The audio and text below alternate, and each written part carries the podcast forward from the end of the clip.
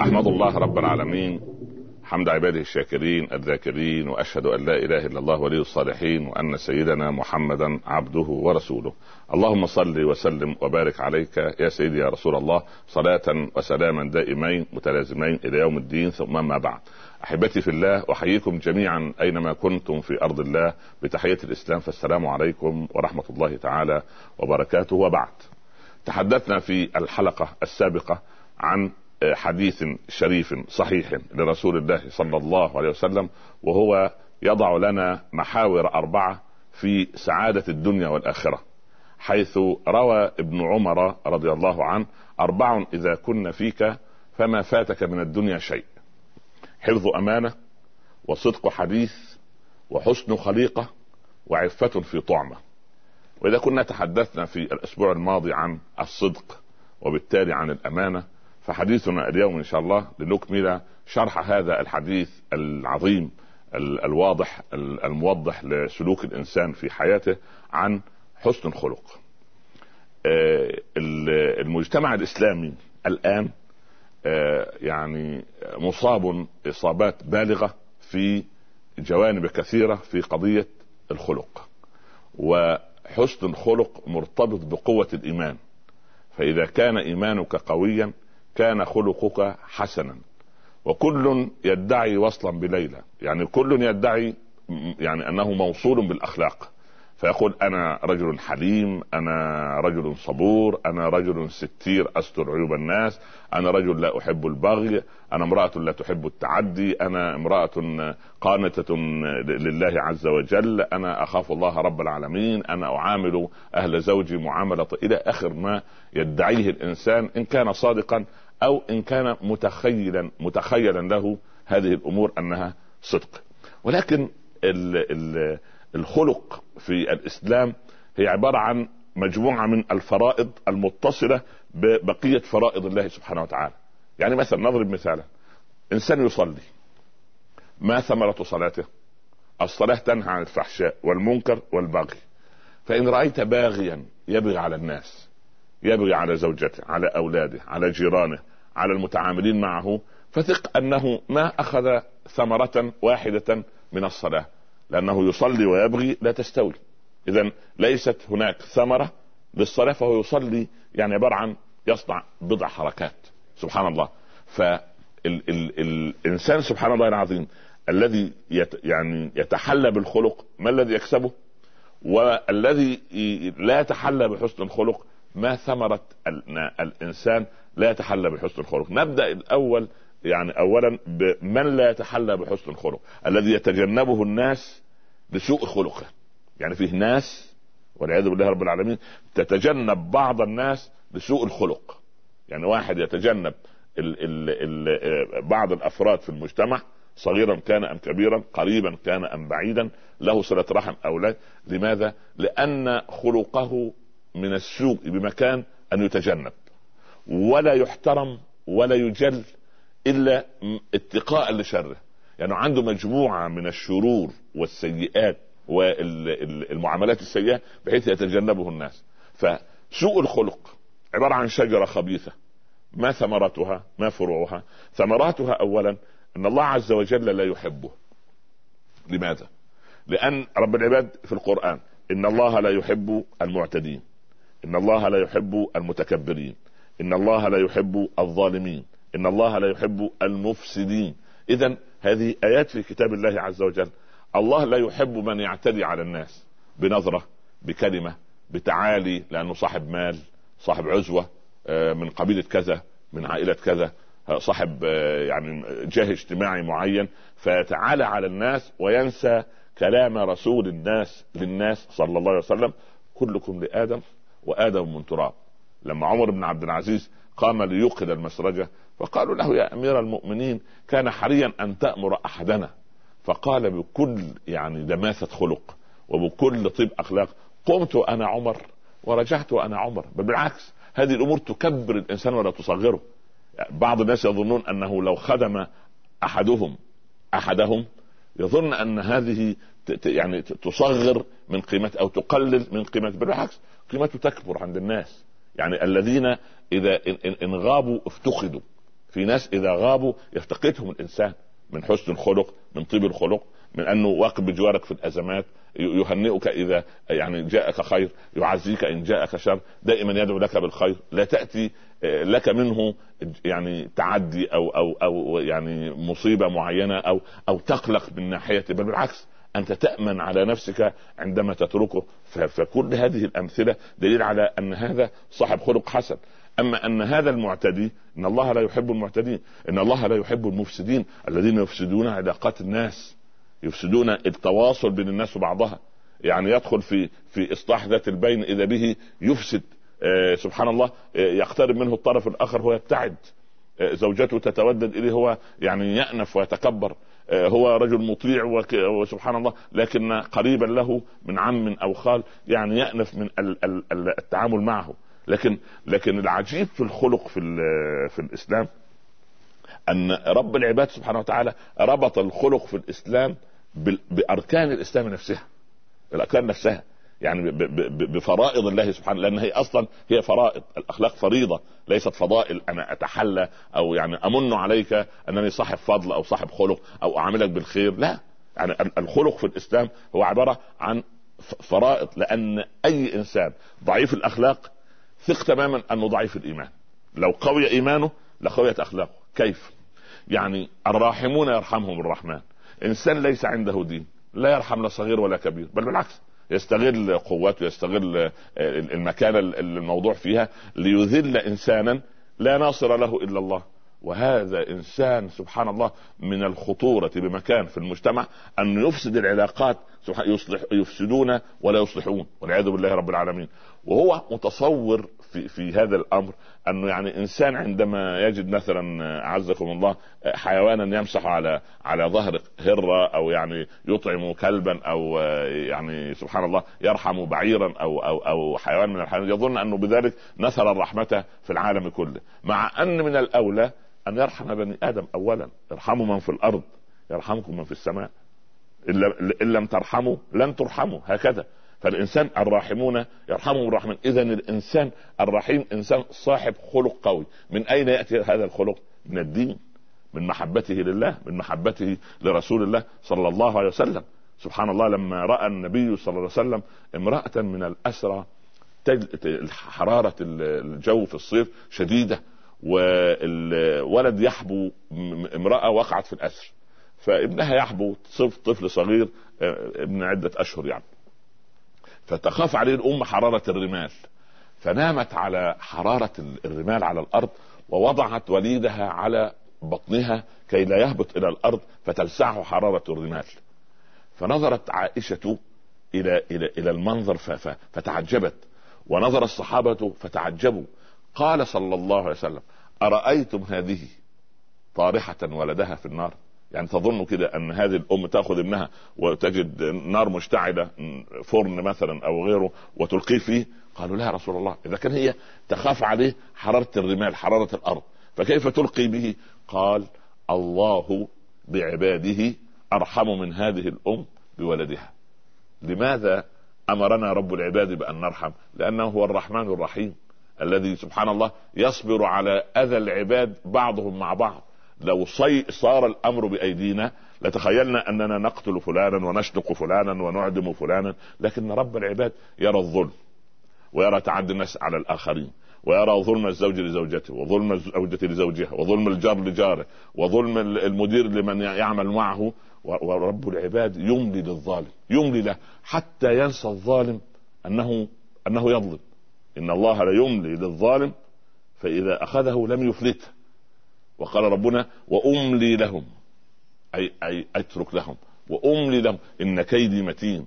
فاذا رب العباد لما كان رحمانا رحيما أمرنا بأن نرحم من سوانا. ولذلك النبي صلى الله عليه وسلم لما جلس يستغفر للمنافقين عمر ينهاه يقول يا رسول الله قال ربنا لك استغفر لهم أو لا تستغفر لهم. إن تستغفر لهم سبعين مرة فلن يغفر الله لهم. قال والله يا ابن الخطاب لو أعلم أنه سوف يغفر لهم بأكثر من السبعين لاستغفرت. انظر هذه هذه رحمة من الرؤوف الرحيم صلى الله عليه وسلم. يعني بالمؤمنين رؤوف رحيم. كل الأنبياء يوم القيامة كل واحد لا يسأل إلا عن نفسه فقط. دعوة الأنبياء والملائكة المقربون يا رب سلم يا رب سلم. إلا سيدنا محمد صلى الله عليه وسلم يا رب أمتي يا رب أمتي. إذا قضية الرحمة يجب أن نتخلق بها سبحان الله. ولذلك لا تكون الرحمة الغريزية. في رحمة فطرية عند الإنسان أن يرحم ولده أن يرحم ابنته. هذه رحمة فطرية. لا نحن نريد الرحمة العملية التي نرحم بها حتى صاحب الذنب. كيف؟ لما يجد إنسان مذنب أمامي يعني إنسان ابتلي مثلا ولأن نسأل الله أن يتوب علينا جميعا بشرب الخمر. مثلا أنا لا أعيب عليه أولا. أدعو له بالهداية ثانيا أرفق بحاله ثالثا. أدعوه إلى فعل الخير والتوبة رابعا. ثم أكون معه سبحان الله يعني إن الله لا يغفر أن يشرك به ويغفر ما دون ذلك لمن يشاء. يا فلان الله عز وجل يعطيك هذا المال. لا تنفقه في حرام ولا تدمر جسدك ولا تعصي الله عز وجل. هذه ام الكبائر ولكن بعد أن تصير بينه وبينه تواصل. ولكن ليس بصيغة الأمر. وصيغة أنك لن تشم رائحة الجنة أنت لن يرحمك. لا. أنت لست معك مفاتيح الجنة حتى تدخل من تشاء وتمنع من تشاء. اذا الخلق في الإسلام فريضة ويجب أن نربطها بقضية الإيمان قضيه الفرائض ولكن مع حسن الخلق نبقى إن شاء الله رب العالمين. ولكن بعد هذا الفاصل كي نرى ما هي الصور العامة التي يجب أن تكون فينا حتى يصفنا الناس بأننا ذوي أخلاق حسنة وحتى نكتب عند الله سبحانه وتعالى من احاسنكم اخلاقا الموطؤون اكنافا الذين يألفون ويولفون كونوا معي بعد الفاصل إن شاء الله نكمل حديثنا. بارك الله فيكم جميعا. مرحبا بكم أحبتي في الله مرة أخرى ونحن نتحدث عن حسن الخلق. نسأل الله عز وجل أن يوفقنا لأحسن الأخلاق لا يوفق إليها ولها إلا هو سبحانه وتعالى وأن يجنبنا سوء الأخلاق رجالا ونساء كبارا وصغارا. قد نكون الآن في السنوات الأواخر هذه يعني كحي سكني انقطع عنه أو انقطع عنه تيار الكهرباء. فكأن الناس أصيبت بقضية تبخر الخلق من الكثير من الكثيرين. وأنا يعني عندي أمر كبير أن تؤوب الأمة مرة أخرى إلى حسن الخلق. لماذا؟ آه جاء آه يعني قوم من البصرة إلى عمر رضي الله عنه يشكون من واليهم الذي ولاهم عليه عليهم عمر سعيد بن عامر. قالوا يا أمير المؤمنين نشكو لك من سعيد. فدعا عمر ربه قال اللهم لا تخيب ظني في سعيد. ما شكواكم؟ إيه ماذا تأخذون على سعيد؟ قال أول شيء لا يجيب أحدنا بليل. يعني يجي بالليل نطرق عليه ما يجيب سبحان الله. قال هذه عظيمة. ثم ماذا؟ قالوا ولا يخرج إلينا بعد أن يصلي بنا الصبح ويعود إلا أن يصير الوقت ضحى يعني الشمس بعد ما تطلع. يعني سبحان الله. قال هذه عظيمة.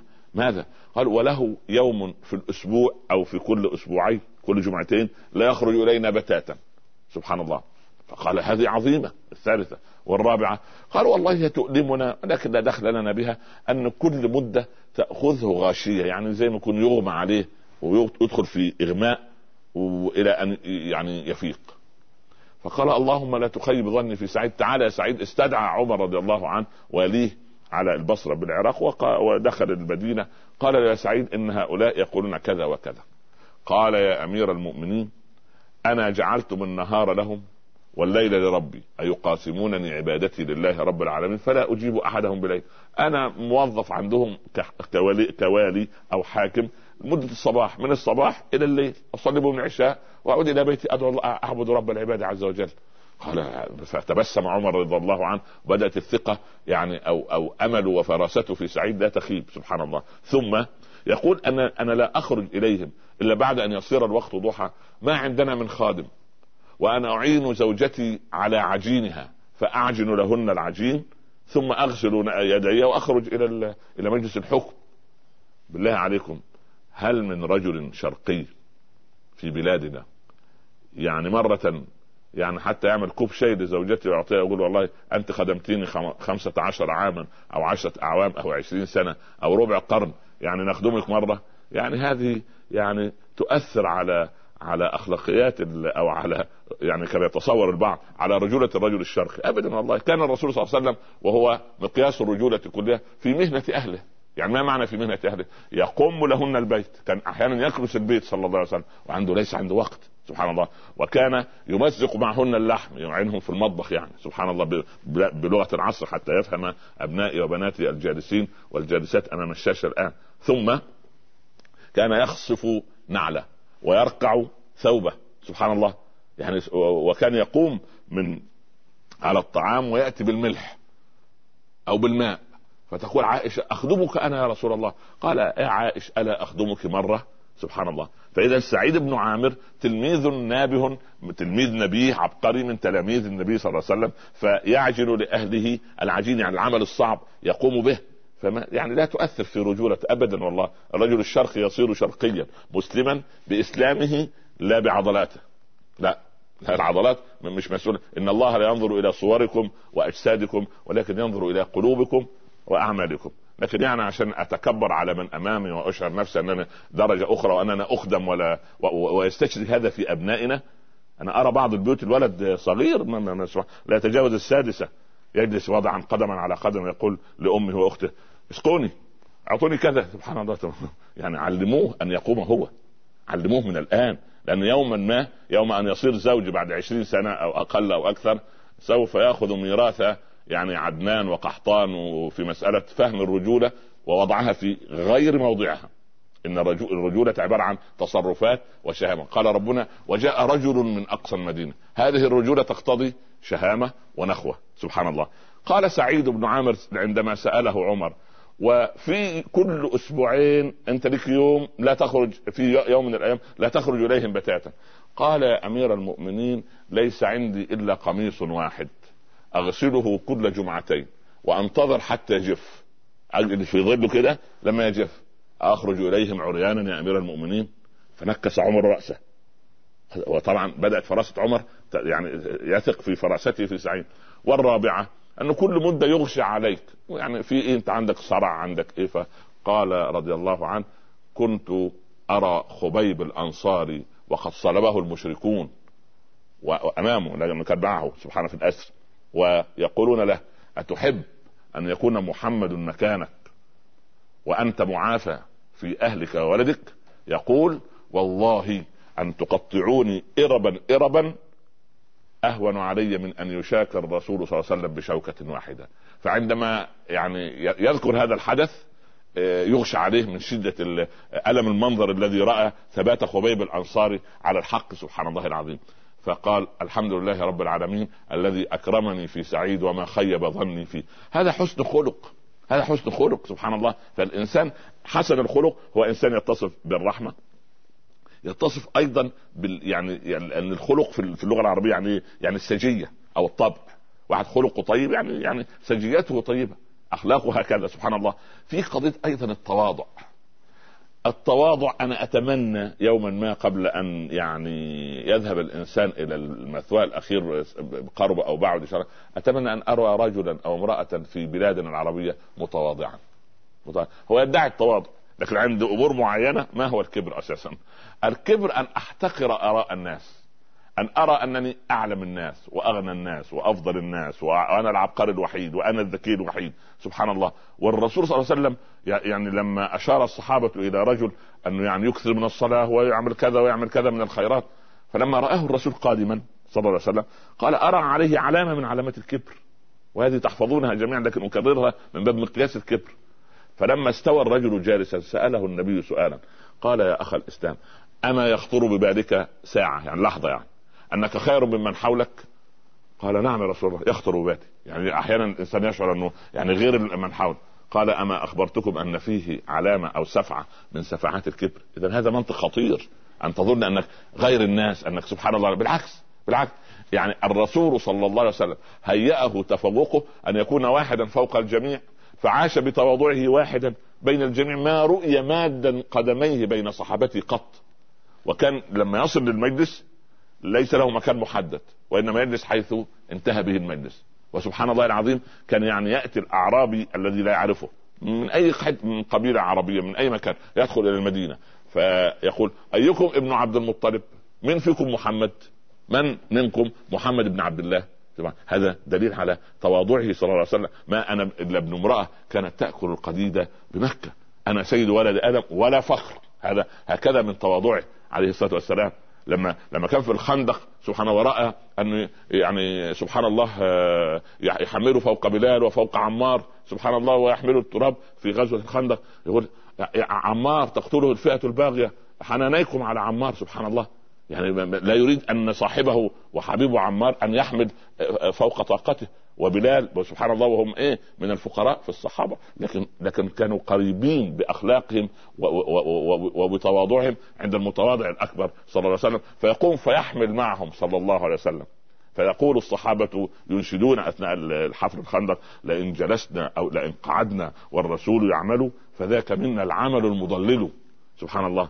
فيرد عليهم صلى الله عليه وسلم اللهم لا عيش إلا عيش الآخرة فاغفر اللهم للأنصار والمهاجرة. اذا هذا هو التواضع الذي أرساه النبي صلى الله عليه وسلم. يقول أبو بكر وليت عليكم ولست بخيركم. يعني أنا أنا خليفة المسلمين نعم وخليفة رسول الله نعم لكن لست بخيركم. أطيعوني ما أطعت الله فيكم فإن عصيته فلا طاعة لي عليكم. فوضع هذه السياسة العظيمة التي يعني يعني نتشرف أننا أحفاد هؤلاء رضوان الله عليهم. قضية التواضع نريدها في الولد ونريدها في البنت. ولذلك أذكركم بحديث خطير لرسول الله صلى الله عليه وسلم. يدخل عمر فيجد الرسول صلى الله عليه وسلم نائم على جنبه نائما على جنبه وقد أثر الحصير في جنبه. يعني الثوب خفيف فعيدان الحصير ظهرت في جنب رسول الله صلى الله عليه وسلم فبكى عمر وانتحب. قال ما يبكيك يا ابن الخطاب؟ قال يا رسول الله كسرى وقيصر وهما يعصيان الله يرفلان في الحرير والديباج وأنت تنام على حصير يؤثر في جنبك؟ إذا بالرسول يعطينا الفائدة الكبرى يعطينا المعلومة المهمة. يقول صلى الله عليه وسلم أفي شك أنت يا ابن الخطاب؟ إنها نبوة لا ملك. إنها نبوة لا ملك. وشقاء أمتي يوم يكون فيها كسرى ويوم يكون فيها قيصر. الآن تنظر إلى أفراد الأسرة تجد بنت في سن المراهقة كسرى لا تستطيع أن تكلمها.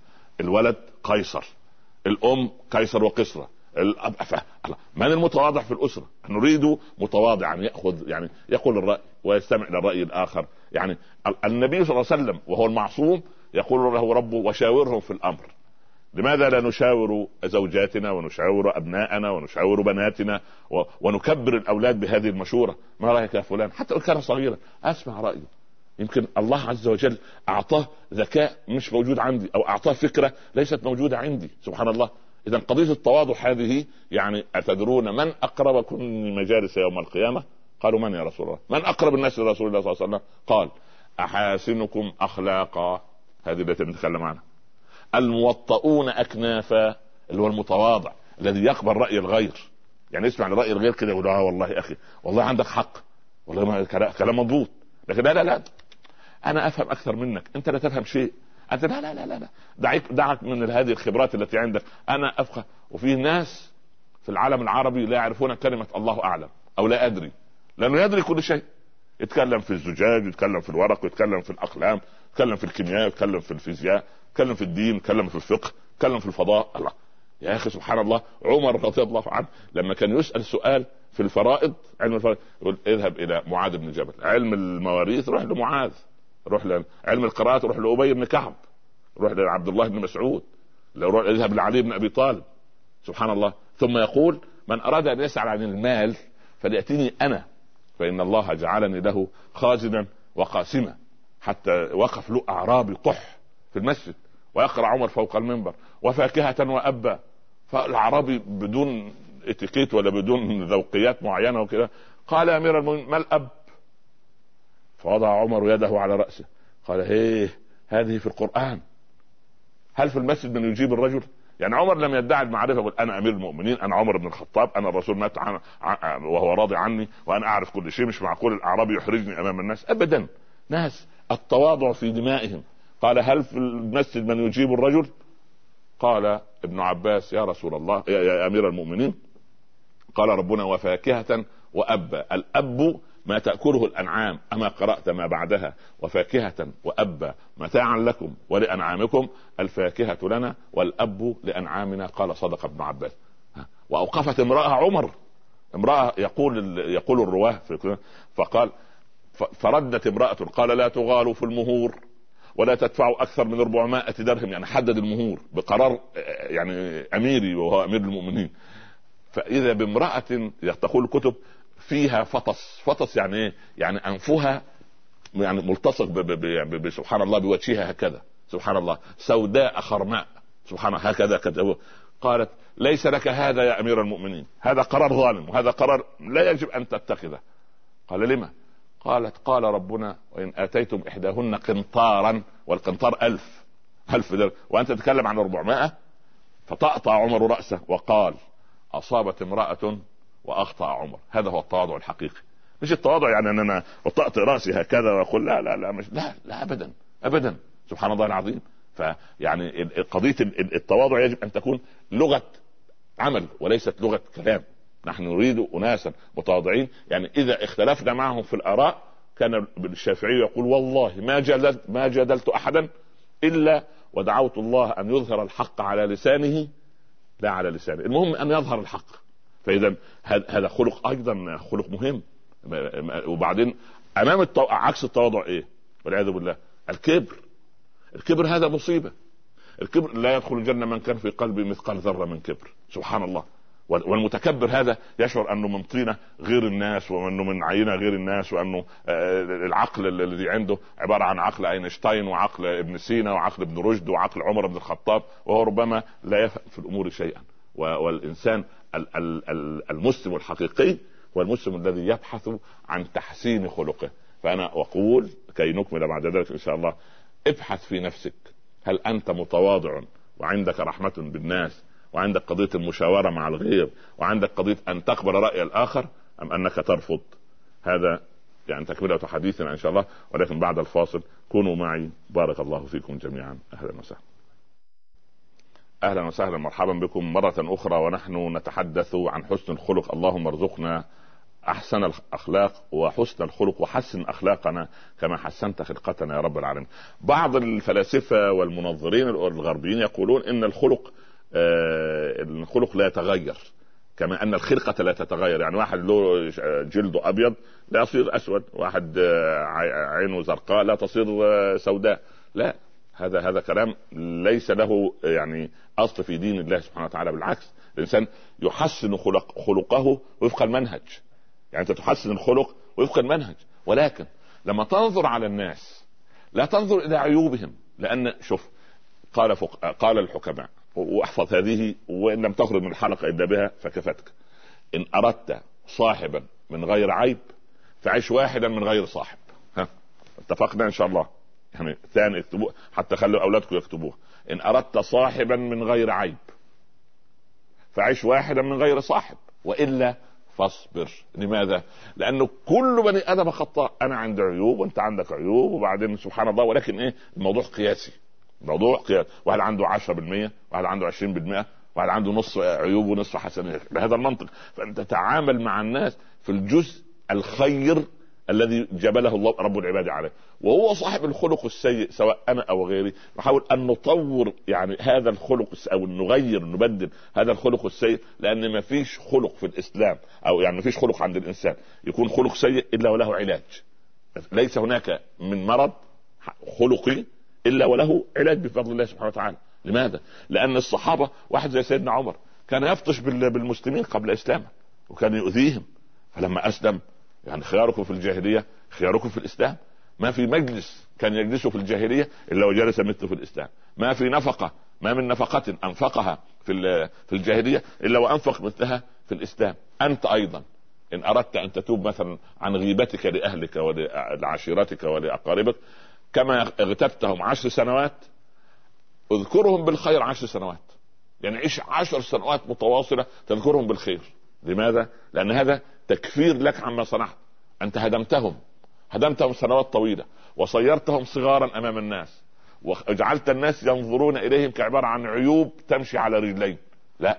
في نفس الوقت عايز تتوب إلى الله بعد ما تنتهي عن الغيبة اذكرهم بالخير. لكن مش كل يوم نضيع حسناتنا في أن نغتاب فلان ونغتاب فلان. أيحب أحدكم أن يأكل لحم أخيه ميتا فكرهتموه؟ كله يتكلم عن كله؟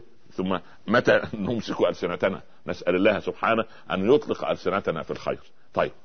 نأتي إلى إلى ال ال ال مع حسن الخلق الصفة الرابعة الجميلة ال ال التي تكلمنا عنها النبي صلى الله عليه وسلم وهي عفة في طعمة.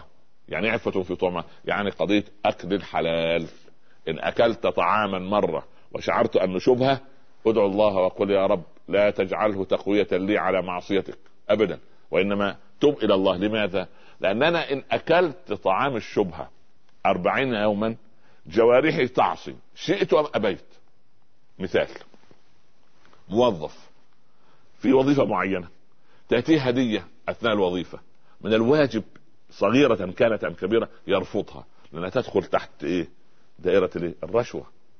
الايه إنما هدايا العمال غلول غلول يعني يعني تغل صاحبها في النار يوم القيامة. لكن المصيبة أن الناس تستحل الرشاوى تحت إيه؟ تحت أي عنوان. يقول لك والله يا أخي ده أنهيت المهمة وأنا بفضل الله وقعت له الورق هو راجل جالي البيت وأعطاني جاب لي ساعة للولد وجاب مش عارف آه، أعطاني يا أخي سبحان الله يعني عمر بن عبد العزيز رفض الهدية. وقالوا يا أمير المؤمنين ترفض الهدية. وقبلها النبي صلى الله عليه وسلم قال كانت لرسول الله صلى الله عليه وسلم هدية ولنا نحن رشوة. سبحان هدايا العمال غلول. سبحان الله. ابن اللتبية لما أرسلوا النبي صلى الله عليه وسلم يجمع الصدقات ماذا صنع؟ رجع. سبحان الله. وقال هذا لكم وهذا أهدي إليه. غضب النبي غضبا شديدا. وقال نرسل الواحد منكم ويقول هذا لكم وهذا أهدي إليه. أو لو جلس في بيت أبيه وأمه أيهدى إليه شيء؟ يعني لما في موظف من الذين يستمعون الي الآن ويستحل لنفسه هدية اسأل نفسك سؤال. لماذا صاحب الهدية لم يأتي بهديته إلي أنا؟ أو إلى أبنائنا الموجودين مثلا معي في الاستوديو أو الإخوة اللي في هنا أو هناك. لماذا؟ لأنه مش في نفس الكرسي مش في نفس المنصب مش في نفس المكان. اذا لن يستفيد بهديته. هو يقصد بهديته ماذا؟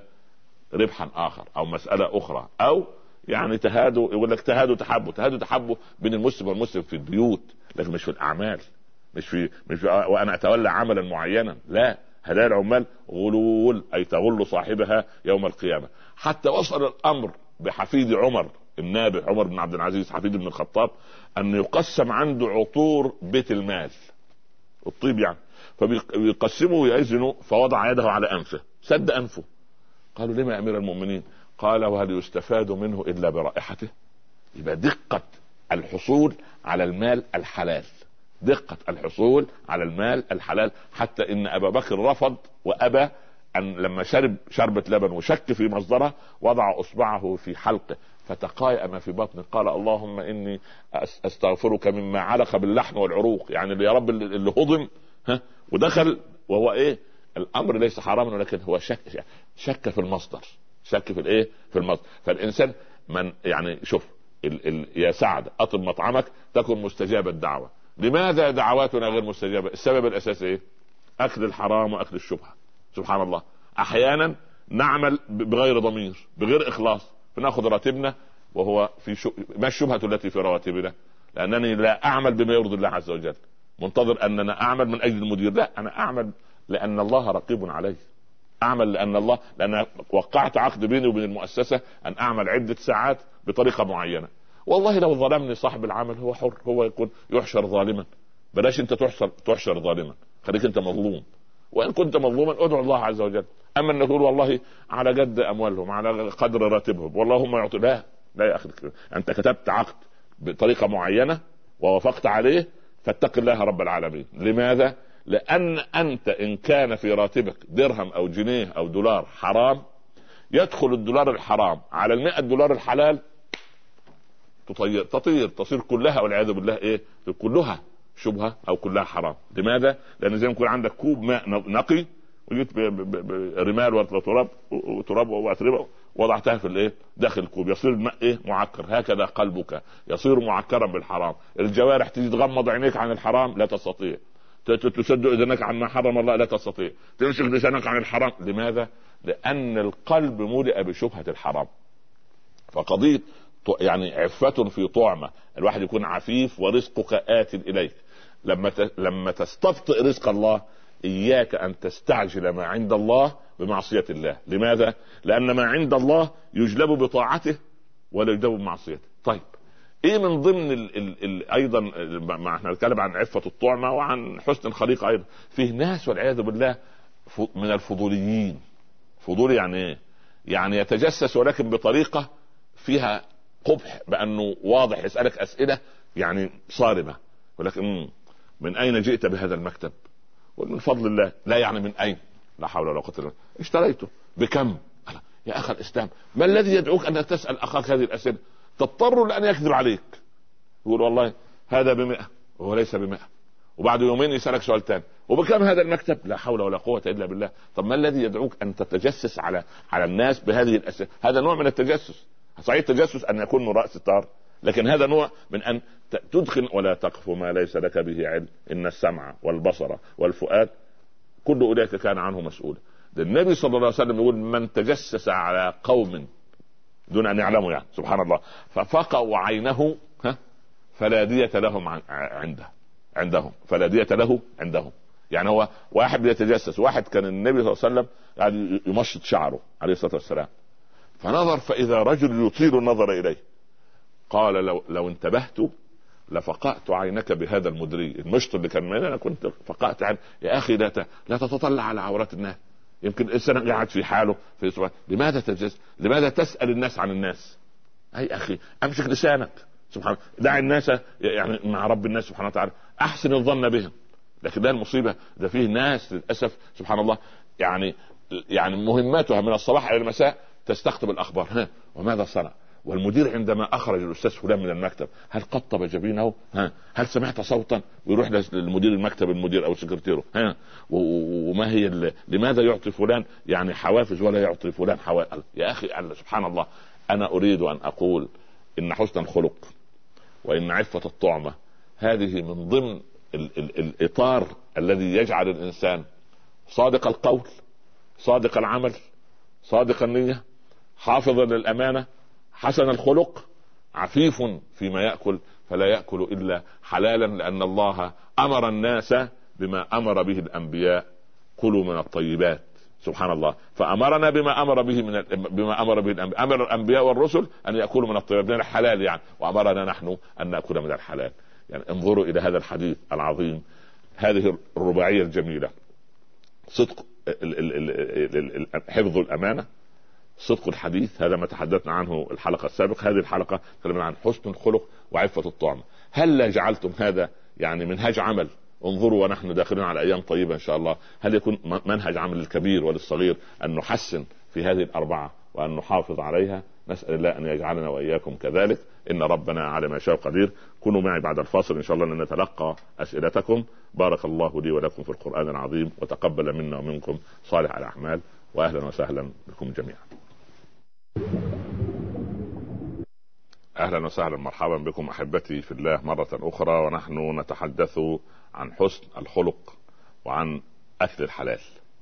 آه إلى أن تأتي أول الاتصالات آه طيب في اتصالات أهلا وسهلا. نبدأ بالاتصالات إن شاء الله. مرحبا.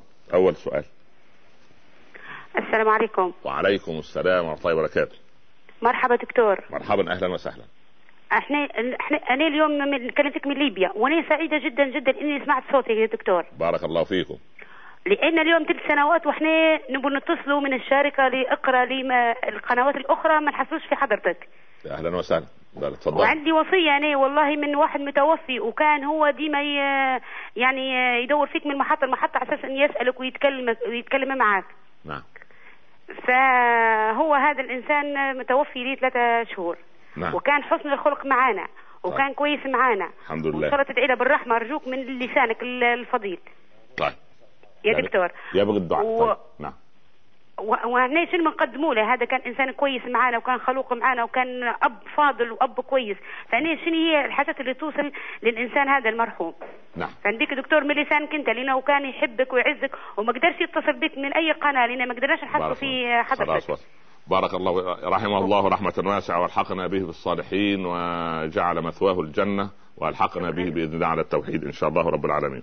لكن من باب عشان الحلقات تكون للتعليم لا يسمى الميت متوفي لا الميت يسمى متوفى. المتوفي هو الله الذي يتوفى الناس لكن الميت اسمه متوفى بس إن شاء الله. طيب الاتصال الذي يليه نسأل الله له الرحمة إن شاء الله. نعم. أيوه. نعم.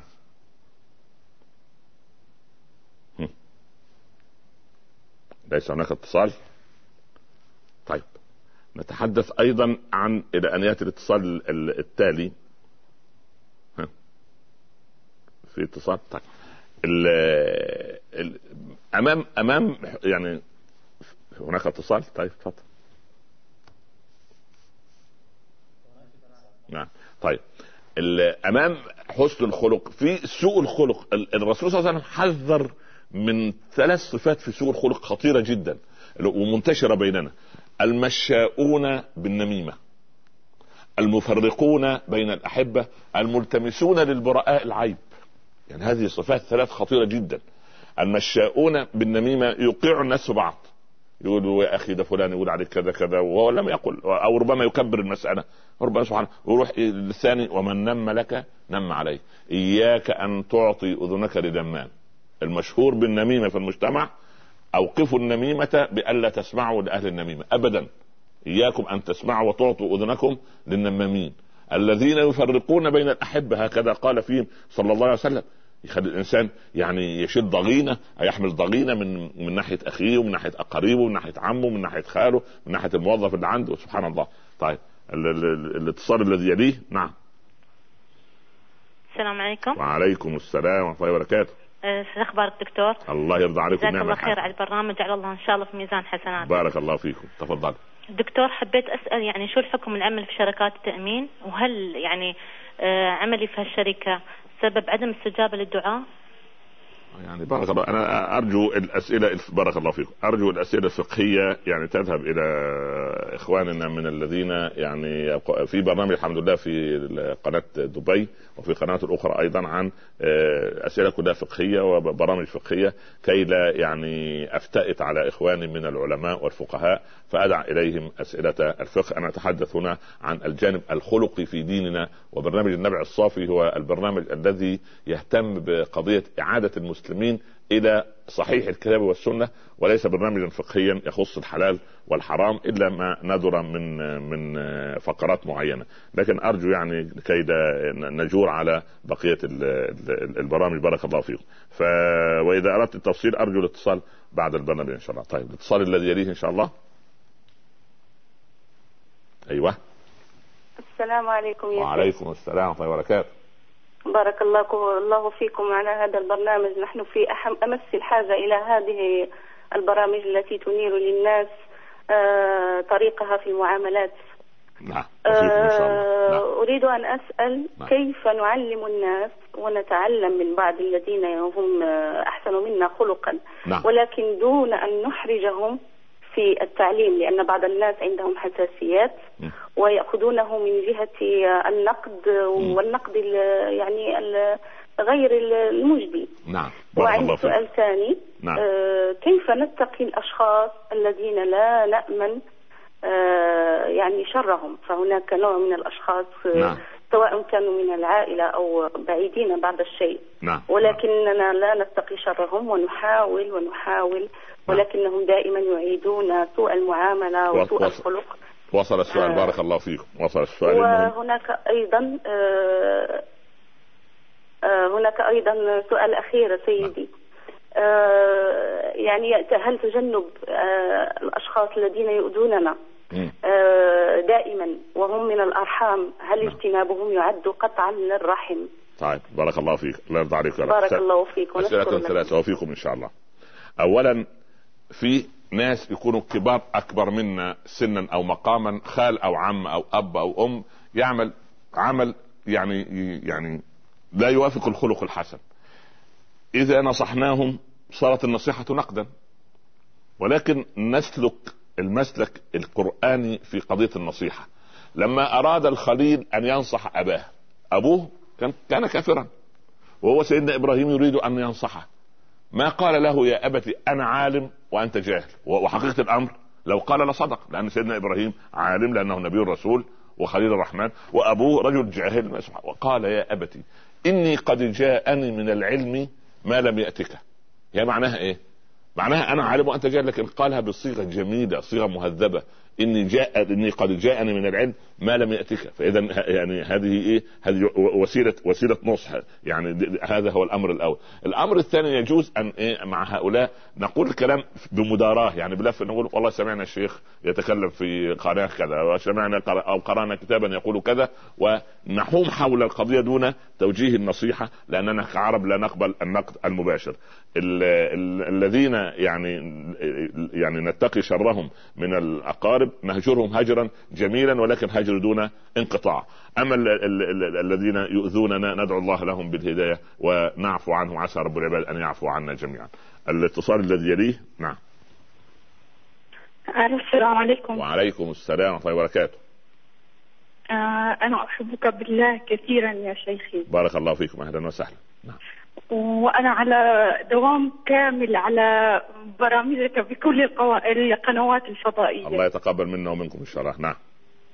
الله يسلمك. السؤال؟ آه آه أمي آه يعني بتصلي وبتصوم وبتأدي كل الفرائض. الحمد لله. بس في عندها بطبيعتها وأنا أحبها كثيرا يعني بتمنى إنه يعني بتمنى إنه ما اعصيها بأمر. بس هي عندها من من الخلق اللي عندها إنه بتلعن كثير على لسانها. آه يعني باللسان. و... إيه اللعن. نعم, نعم. يعني تعتبر هي كمان تعتبره مثل اللغو عندها على لسانها. نعم نعم خلاص. وصل حاولت. نعم. وصل السؤال. نعم حاولت نعم. حاولت اولا طبعا أنا عارف إنك لابد انك حاولت معها مرات ومرات. اولا المصيبة في اللعنة إنه إذا لعن إنسان شيئا أو انسانا صعدت اللعنة إلى أبواب السماء فسدت امامها أبواب السماء. فتعود إذا وجدت أن من يستحق اللعن نزلت عليه أو نزلت على من لعن ولا يلعن مؤمن أي شيء. لأن اللاعنون أن اللاعنين لا يحبهم رب العباد. نسأل الله أن يمسك لسانه عن اللعنة إن شاء الله. وطبعا الوقت قد يعني قد قارب على اوشك على الانتهاء. ننهي إن شاء الله بدعاء إلى الله سبحانه وتعالى. عسى أن تكون ساعة الإجابة. سبحانك اللهم وبحمدك. اللهم صل وسلم وبارك عليك. يا سيدي يا رسول الله. اللهم اجعلنا جميعا يا رب من عبادك المرحومين. اللهم لا تدع لنا في هذه الليلة العظيمة ذنبا إلا غفرته ولا مريضا إلا شفيته. ولا عسيرا إلا يسرته ولا كربا إلا أذهبته ولا هما إلا فرجته ولا دينا إلا قضيته ولا طالبا إلا نجحته ولا مسافرا إلا غانما سالما لأهله إلا وقد رددته. اللهم ارحمنا فإنك بنا راحم لا تعذبنا فأنت علينا قادر. اللهم اجعل خير أعمالنا خواتمها وخير أيامنا يوم أن نلقاك. هيئ لبناتنا أزواجا صالحين ولبناء ولأبنائنا زوجات صالحات وطرد عنهم شياطين الإنس والجن. اللهم هيئ لنا حسن الأخلاق وحسن أخلاقنا يا رب العالمين. لا يهدي لاحسنها إلا أنت. وجنبنا سيء الأخلاق لا يجنب إياها إلا أنت. يا أرحم الراحمين احشرنا في زمرة حبيبك صلى الله عليه وسلم واغفر لنا وارحمنا وأنت خير الغافرين. اللهم يا أرحم الراحمين ارحمنا. إن لم نكن أهلا لرحمتك فرحمتك أهل أن تصل إلينا. ارحمنا فإنك بنا راحم. اللهم اظلنا بظل عرشك يوم لا ظل إلا ظله واختم لنا منك بخاتمة السعادة أجمعين. وتولى أمرنا يا رب العالمين. متعنا بالنظر إلى وجهك الكريم في مقعد صدق عند مليك مقتدر. وآخر دعوانا أن الحمد لله رب العالمين. اللهم لا لا تحرمنا النظر إلى وجهك الكريم يوم القيامة. وصلى الله على سيدنا محمد وآله وصحبه وسلم. بارك الله فيكم جميعا وجزاكم الله خيرا. ونلقاكم في حلقة قادمة إن شاء الله. لا تنسوني من صالح الدعاء. نستدعكم الله الذي لا تضيع ودائعه والسلام عليكم ورحمة الله تعالى وبركاته.